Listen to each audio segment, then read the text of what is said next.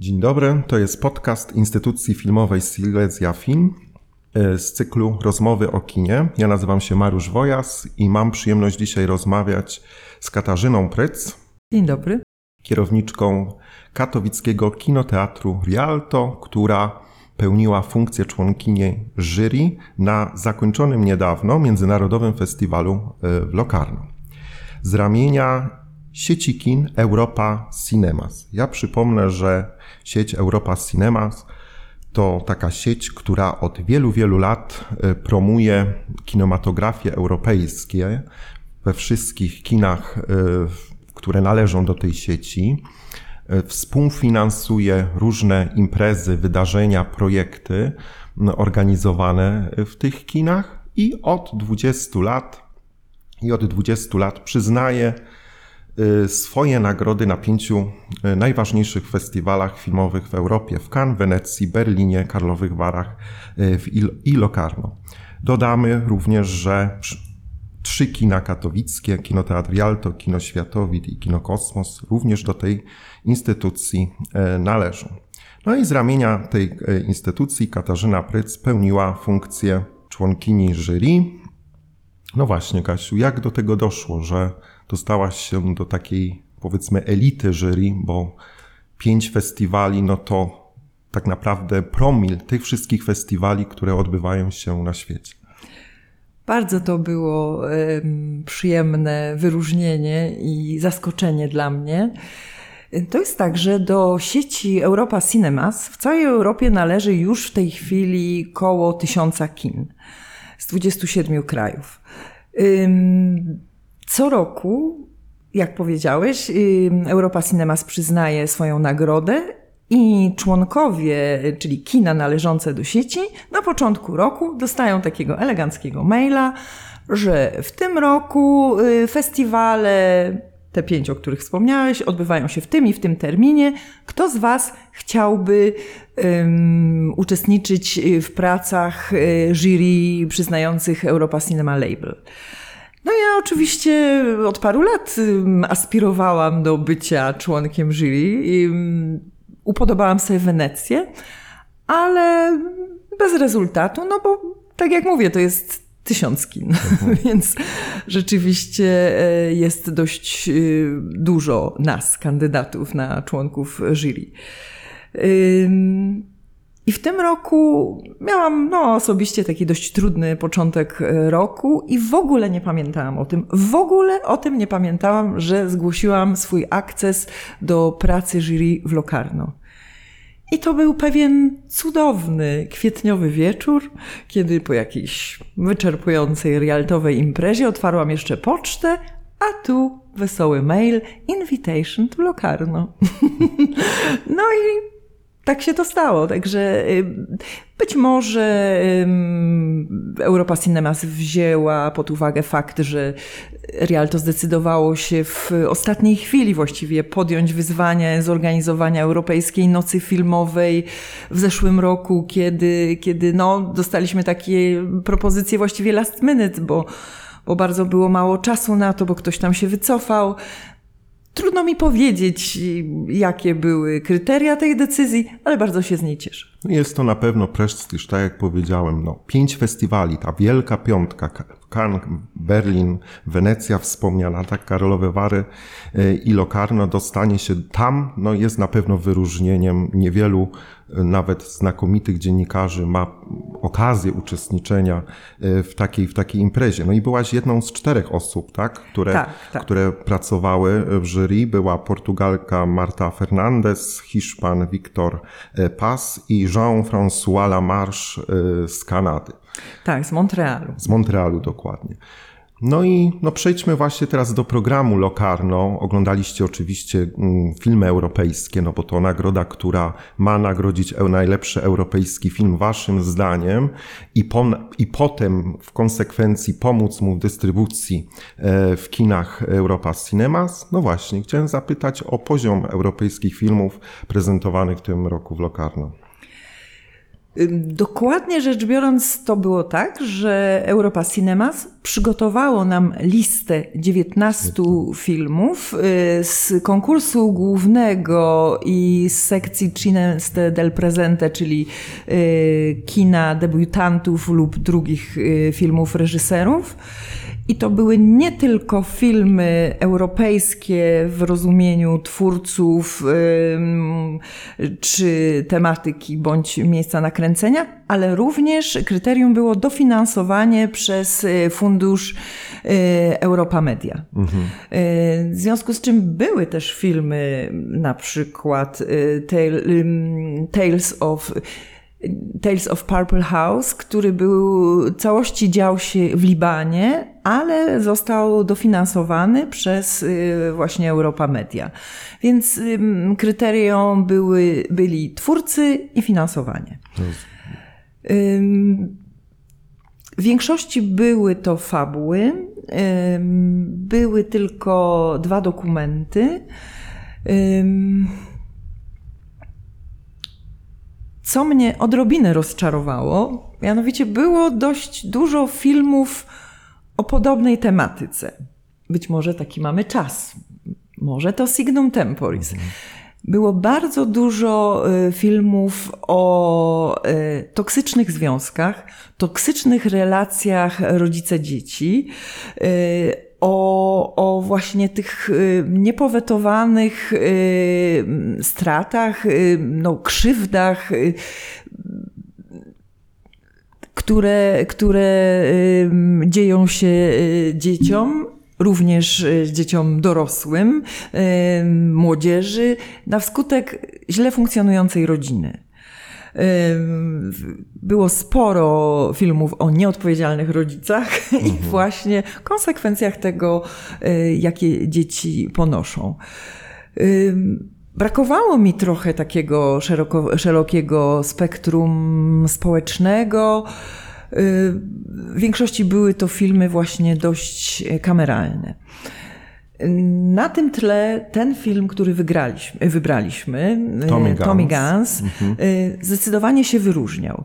I co było fantastyczne w pracach jury, poza tym, że moi y, współjurorzy byli przesympatycznymi, kochającymi kino pasjonatami.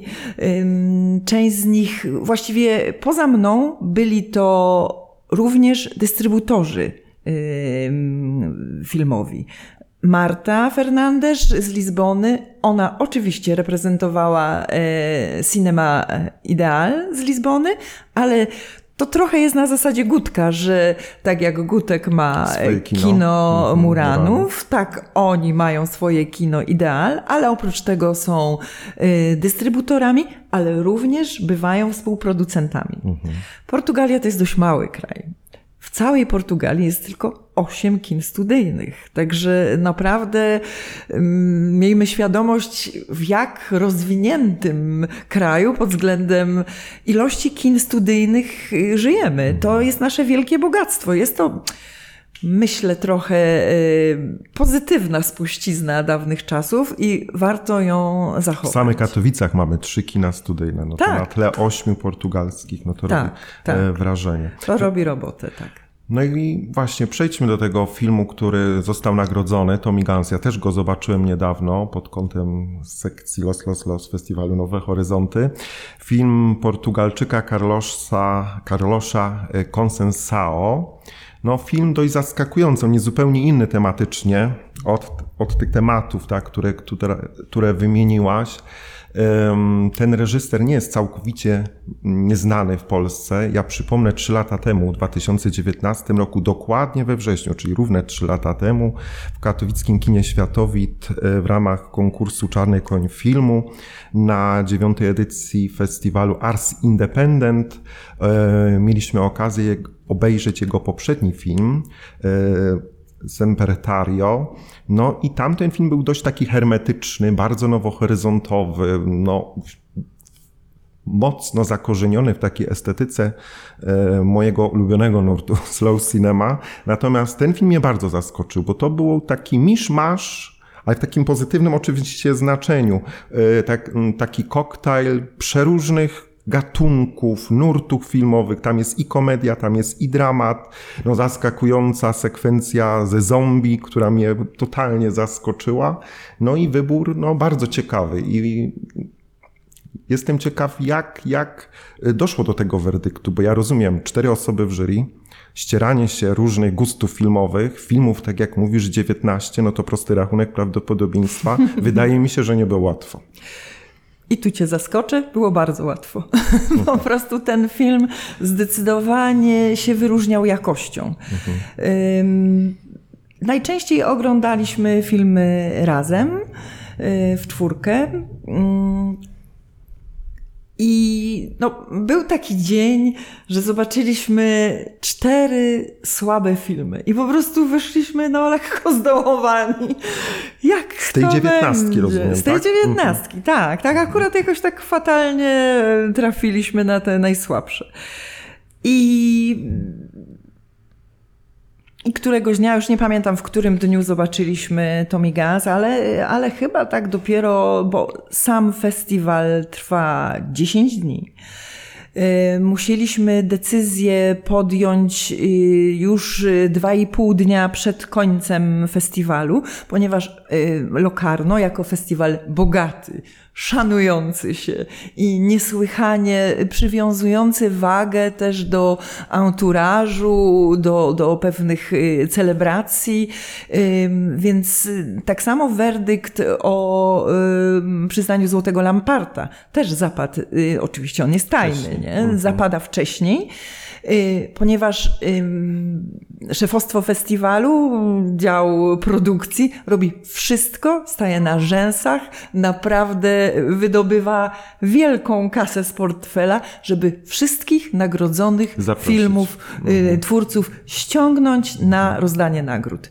I naprawdę to się udało. To się naprawdę udało. Chyba no, nagród było około 40 bo to naprawdę i w różnych sekcjach, tak, i różne kategorie tak. i tak dalej. Mhm. Naprawdę chyba tylko y, dwójki nie udało się ściągnąć, więc, więc naprawdę robotę wykonali fantastyczną, ale też świadczy to o prestiżu festiwalu, że twórcy chcą, nie chcą tylko wystąpić na ekranie, pomachać, podziękować. Nie oni też y, dokładają starań, żeby przyjechać na, e, tam wywracają swoje plany do góry nogami, żeby się pojawić na tej scenie i odebrać nagrodę osobiście. Więc po zobaczeniu Tommy, filmu Tommy Guns, to był ostatni film tego dnia, chyba piątego dnia festiwalu. Wyszliśmy, Objawienie. Wyszliśmy, mhm. spojrzeliśmy na siebie to i mówimy, to. kurczę, to jest kawał dobrego filmu kawał dobrego kina. Ciekawe, czy uda się zobaczyć jeszcze coś, co jest w stanie to przebić. Mimo, że mieliśmy bardzo różne gusta. Wiktor y, z, Hiszpanii jest człowiekiem szalenie awangardowym i, i naprawdę no, podobały mu się Slow cinema to mało powiedziane. Tak, Locarno z tego słynie. Tak, Human Flowers. Film. Human Flowers, pewien niemiecki film. Polecam ci go. Jaki film jeszcze raz? Human Flowers. Mhm. Niemiecki film, który rozgrywa się w Algierii i tak naprawdę opowiada trochę o, o, o, o, o legii cudzoziemskiej, ale opowiada to jest, to jest niedobre słowo. Ten temat. Szatańskie tango ten temat się pojawia, ale na przykład y, dziesięciominutowa sekwencja falującego morza. Mhm. To jest ten film. Rozumiem. Y, no więc y, mieliśmy bardzo różne gusty, natomiast ten film nas poruszył, ten film nas zaskoczył, ten film nas zachwycił, dlatego że to jest niezwykle sprawne kino. To jest kino zaskakujące, to jest kino, tak jak powiedziałeś, wielogatunkowe. Świetnie zrealizowane. To jest bardzo trudny realizacyjnie film, ponieważ no.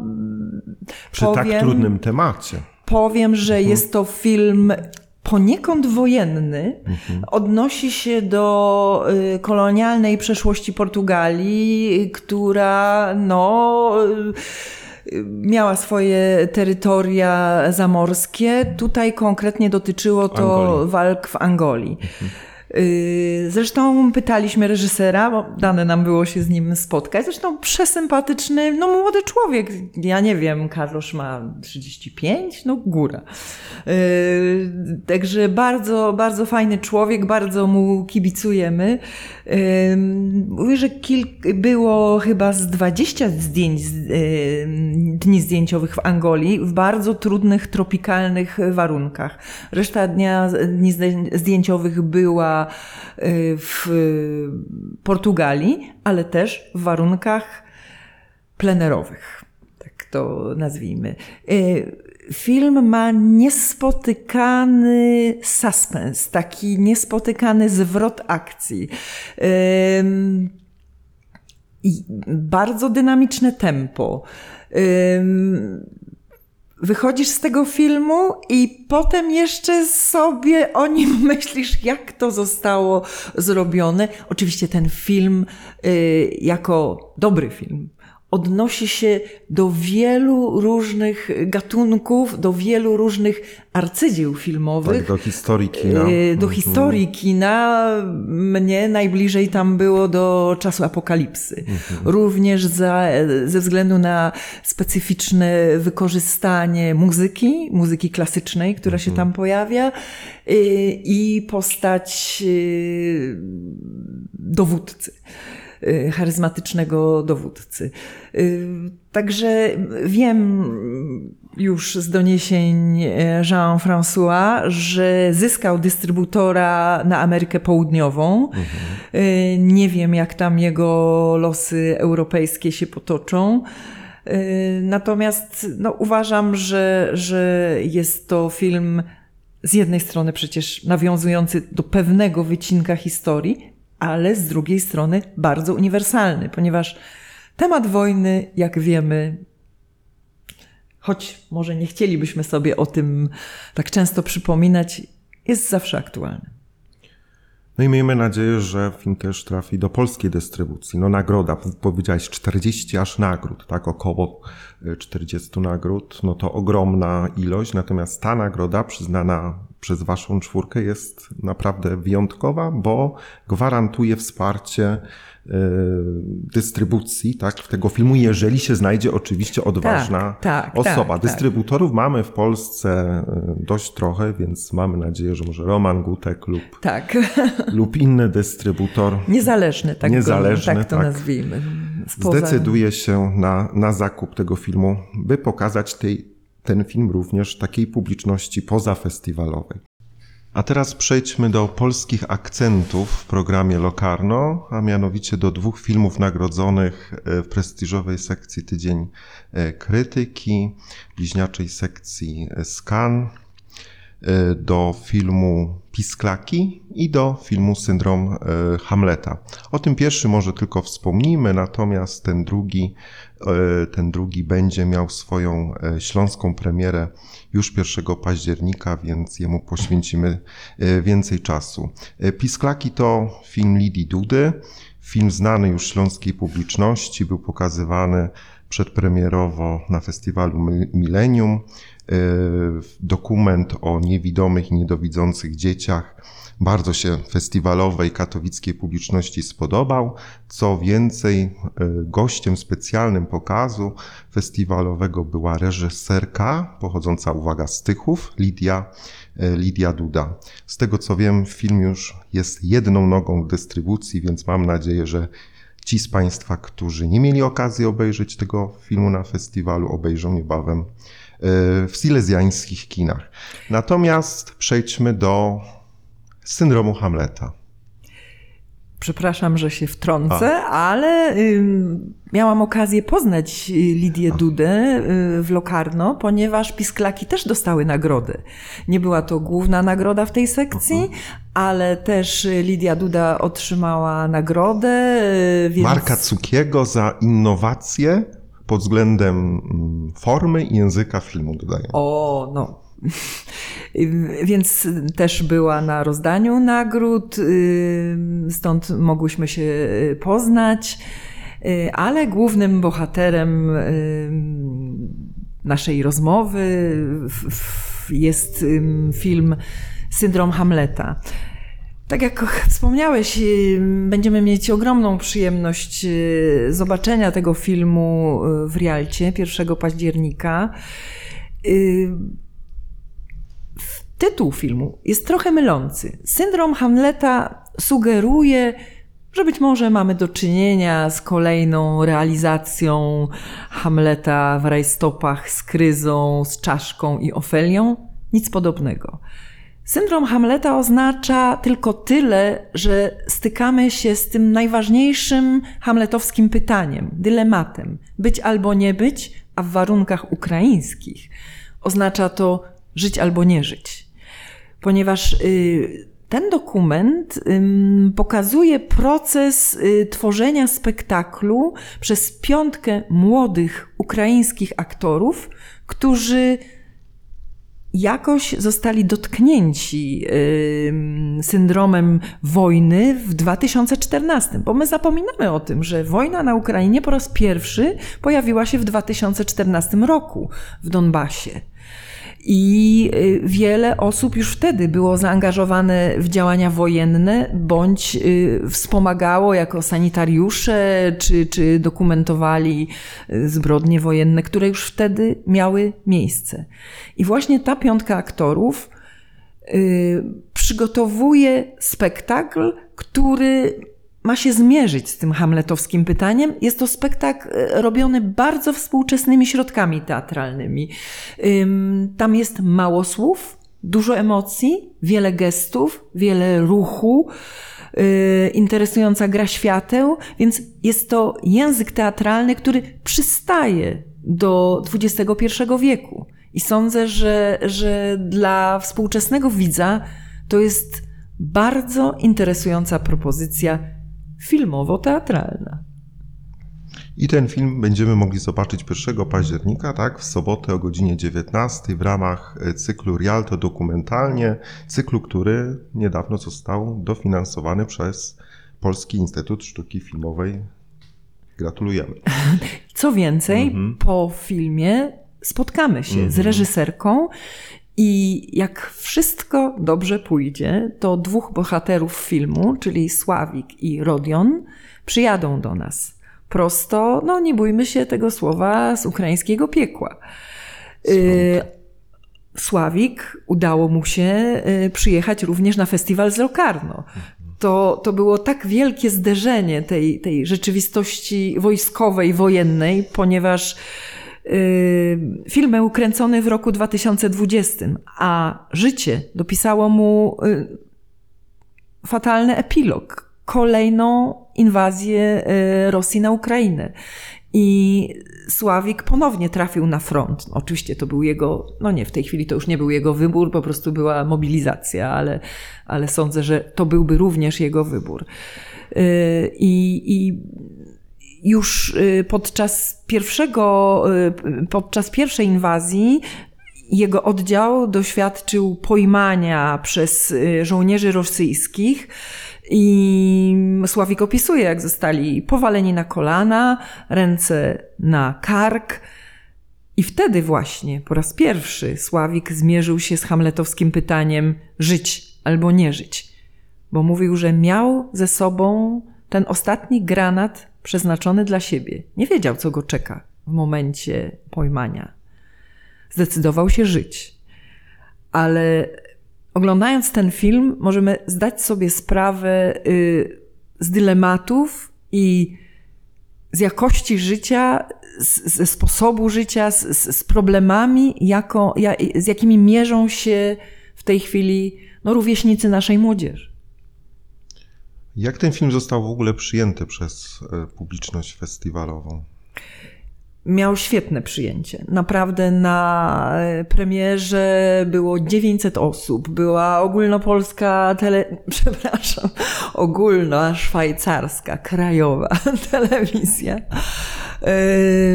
Był, były przede wszystkim gromkie oklaski. Ta, to była taka naprawdę pięciominutowa owacja. Yy, co więcej, następnego dnia był kolejny pokaz, były tylko dwa pokazy w Locarno. Ja mogłam być podczas tego następnego pokazu. Była to godzina dziewiąta rano i było 800 osób. Także widać, że, że publiczność lokarnejska nie stroni od trudniejszych tematów. Y, I też film był bardzo dobrze przyjęty i nie ma się co dziwić. Jest to bardzo dobry dokument, świetnie zrealizowany, ze świetnym nerwem i to jest też film, który nie przejeżdża się po naszych emocjach, nie zostawia nas na kolanach. Nie. Ten film kończy się y, pięciominutową y, sekwencją realizacji spektaklu, prostu transmisji już dokładnie pokazuje ostatnie pięć minut spektaklu, które mają w sobie tyle siły, pokazują, że i takiej wiary w uzdrawiającą moc sztuki mimo wszystko. Także proszę się nie bać, proszę Państwa, to jest film, który jest ważny, ale zostawia nas z ważnymi tytułami, ale nie rozjeżdża nas emocjonalnie. To jest taki film też, powiedzmy, że podobał się zarówno e, lokarneńskiej publiczności, jak i jury. Film dostał główną nagrodę, tak, Grand Prix tygodnia, tygodnia krytyki. Przypomnijmy jeszcze raz datę, 1 października, sobota, godzina 19, Lokarno w kinoteatrze Rialto. A y, oprócz filmów, które oglądałaś obowiązkowo, tak, z tej, z tej listy 19 tytułów, które, które musieliście obejrzeć jako członkowie jury Europa Cinemas, które filmy z innych sekcji konkursowych, niekonkursowych zrobiły na tobie największe wrażenie?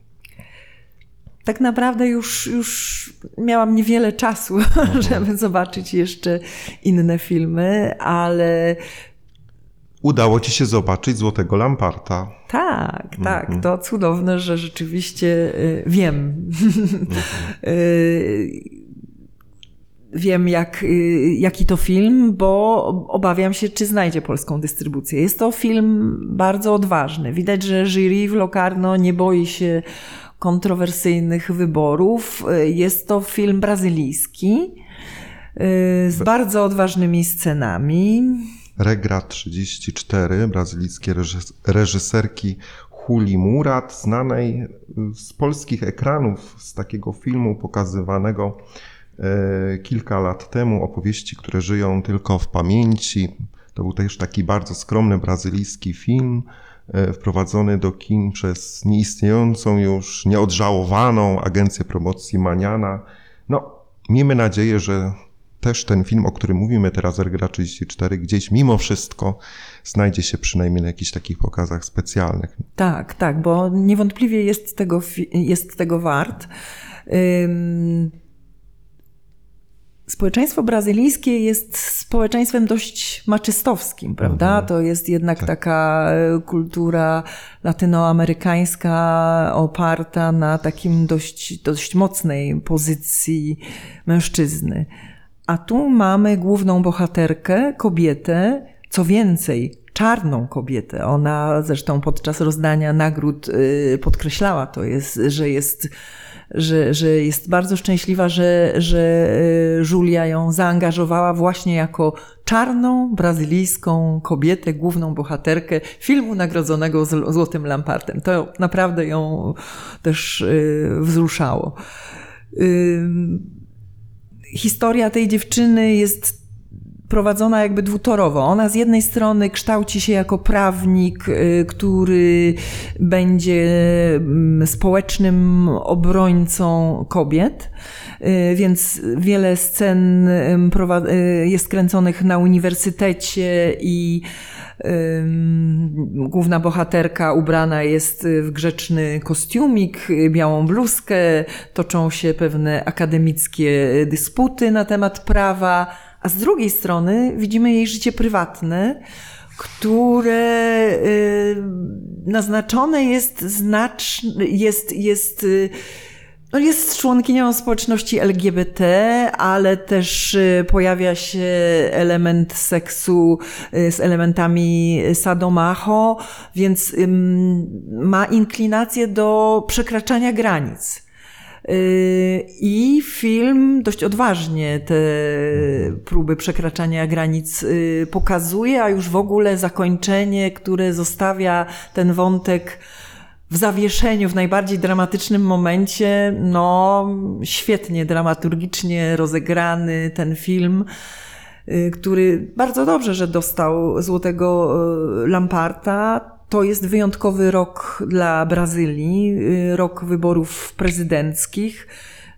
Pewnie my w Polsce mniej interesujemy się sprawami Brazylii, ale oni mają swojego Putina, nazwijmy tak, tę rzecz. Bolsonaro. Tak, tak, dyktator y, Bolsonaro, który po prostu jak czołg idzie po demokracji brazylijskiej. Jak zawłaszcza całkowicie tereny Puszczy Brazylijskiej, prowadząc bezpardonowy wyrąb y, lasów tropikalnych pod kolejne pola sojowe. Co więcej, ograniczano znacznie prawa obywatelskie, y, wprowadzono częściową cenzurę, a co najgorsze dla przemysłu filmowego, właśnie zawieszono finansowanie wielu ważnych filmów, które już miały zaakceptowane dofinansowanie państwowe i już były w trakcie realizacji. I to właśnie dotyczyło filmu Regra 34. I, i producentka z największym wysiłkiem zebrała y, środki konieczne na dokończenie y, realizacji tego filmu. Także gdybyście Państwo widzieli na końcowym party radość ekipy brazylijskiej, która tańczy naprawdę jakiś szalony taniec radości ta radość była nie tylko z powodu nagrody, ale również, że ten film udało się zrobić, że udało się do, go dokończyć, bo było to naprawdę pod wielkim znakiem zapytania. I ten film, z tego co czytałem, mimo wszystko podzielił lokarnejską publiczność, no ale to temat głównie, tak, kontrowersyjny. Tak, tak. E, jury, tak jak sama powiedziałaś, e, no nie boi się takich werdyktów. Od wielu, wielu lat zaskakuje europejską publicznością, taką odwagą, której nie mamy w Cannes, nie mamy w Berlinie. Tam wszystko jest na, na tle lokarno oczywiście dość zachowawcze. Tam mamy Almodowara, tam ciągle mamy Fontriera i tak już od lat od lat 90. No a troszkę patrząc na historię Locarno, to powiedzmy 8 lat temu wygrywa prawie 7-godzinne slow cinema z Filipin Lava Diaza, z tego co było po tym, co było. E, no, mnóstwo filmów takich bardzo, bardzo radykalnych, takiej niszy festiwalowej. Y, która też oczywiście w Cannes w Berlinie jest pokazywana, ale te filmy nie są wpuszczane do sekcji głównej, do sekcji konkursowej, tylko są oczywiście gdzieś tam bezpiecznie pokazywane w, w mniejszych salach, w sekcjach pobocznych. Natomiast Locarno, obok festiwalu w Rotterdamie, te filmy właśnie wpuszcza do głównego konkursu i to jest tak naprawdę oś festiwalu. I to jest niesamowite.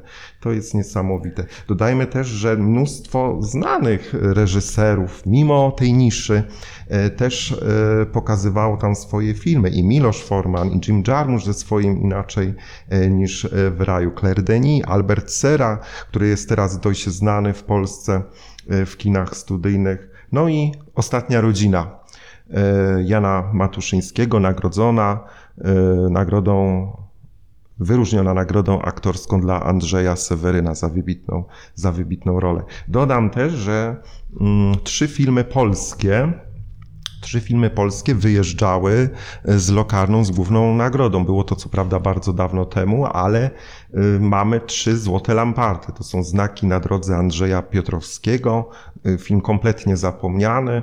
Jezioro Bodeńskie Janusza Zaorskiego i chyba z tej całej trójki najbardziej znana mm, i często gdzieś prezentowana, czy to w telewizji, czy, czy na przykład w warszawskim Iluzjonie, Iluminacja Krzysztofa, e, Krzysztofa e, Zanussiego. A chciałem Cię teraz jeszcze zapytać, e, Kasiu, o mm, odbiór festiwalu z pozycji, z perspektywy widza. Katarzyna Pryc-Jakowicka, festiwalu w Locarno, a nie tylko członkini jury Europa Cinemas. Widz w Locarno jest widzem szczęśliwym. w zasadzie nie, zdarzy, nie zdarza się, żeby zabrakło biletów. Y, bywa tak, że sala jest rzeczywiście napchana, że, że te sale też organizatorzy dbają o to, żeby tych sal było wiele. Y, Lokarno jest niewielkie, to jest tylko 15 tysięcy mieszkańców, a było 10 y, sal kinowych, z których część była właśnie taka 800, y, nie 10 miejsc projekcyjnych, ale w niektórych miejscach były po trzy sale. Także no, nie policzyłam dokładnie tych wszystkich ekranów, ale samych miejsc było 10. Było wiele takich sal bardzo dużych, na 800-900 osób. Więc mimo, że, że często było bardzo wiele y, osób, nie zdarzyło mi się, mimo że czasami wymieniałam kar, y, swoją akredytację na, na, na wejściówkę no w ostatniej chwili. Nie zdarzyło mi się, żeby, żeby tych biletów zabrakło. Moi koledzy i koleżanka z współjury, y, którzy jeżdżą często do Cannes, mówią, że, że no to jest luksus, że po prostu Chcesz zobaczyć jakiś film również w branży y, filmowej, na pokazach branżowych, chcesz i oglądasz. A w Cannes bardzo często odchodzisz z kwitkiem. No tak. I rzeczywiście w pierwszym tygodniu odbywały się te pokazy branżowe y, dla prasy i, i dla y, części industry. Zresztą w, często w Cine Marialto. I wtedy było bardzo mało osób. Rzeczywiście oglądało się bardzo, bardzo komfortowo. Samo Locarno jest piękne, bardzo łatwo się po nim poruszać, a organizatorzy zrobili jeszcze taki ukłon w stronę publiczności, że od 9 rano do 23 kursują wielkie, klimatyzowane autobusy, które dowożą widzów do kolejnych miejsc festiwalowych, co przy temperaturze 35 stopni bywa bardzo, bardzo pomocne. Dużą atrakcją cieszą się też i popularnością pokazy plenerowe. Tak, to jest, to jest majstersztyk organizacyjny. To są pokazy na Piazza Grande dla 8 tysięcy osób nam się wydawało, że, znaczy ja miałam okazję być w Bolonii y, podczas festiwalu Cinema Ritrovato i byłam na pokazie y, na Piazza Maggiore, gdzie było 3000 osób i wydawało mi się to dużo. Natomiast w Locarno zobaczyłam, co to znaczy duży y, plenerowy pokaz. 8000 krzesełek, plus do tego wianuszek kawiarń wokół, ogromny ekran, fantastyczne nagłośnienie. Jakość nienaganna. Co przy plenerowych projekcjach to, to nie jest proste. Ale jak chwalili nam się y, organizatorzy festiwalu już jakieś 10 lat temu, kupili takie ogromne kombo projekcyjno-nagłośnieniowe za bagatela półtora miliona euro. To wygląda trochę jak taki wielki, czarny spodek na nogach, który wylądował na Piazza Grande i tam w środku są te wspaniałe urządzenia, które zapewniają tak fantastyczną jakość odbioru. Także przy kieliszku wina, w ciepły wieczór. I na Piazza y, Grande zasadą jest, że wyświetla się filmy nieco lżejsze. Tam właśnie, właśnie zobaczyłam... Właśnie o to chciałem zapytać. Tak, tak, tak. Tam mhm. jest y, zdecydowanie y, lżejszy repertuar. Tam akurat tylko jednego wieczora miałam czas i wtedy zobaczyłam film, który obecnie zresztą wyświetlamy, gdzie śpiewają raki. Mhm. Także to, to rzeczywiście jest już takie kino, powiedzmy, środka, tak. Jeżeli Państwo by chcieli dowiedzieć się więcej o, o Locarno, to polecamy relacje Katarzyny Pryc, które są dostępne w sierpniowych postach na Facebooku Kinoteatru Rialto. Znajdą, znajdą tam Państwo zarówno relacje, jak i fotorelacje dość bogate. Mm, natomiast duża cząstka tego lokarno, ważna cząstka tego lokarno z programu festiwalu będzie miała miejsce, przypomnijmy, 1 października w sobotę o godzinie 19. Wyjątkowa śląska premiera filmu Syndrom Hamleta, twórców filmu, o tym nie powiedzieliśmy, książę, książę i Dybuk. O Lokarno i jego programie rozmawiali Katarzyna Pryc i I Mariusz. Mariusz Wojas. Dziękujemy.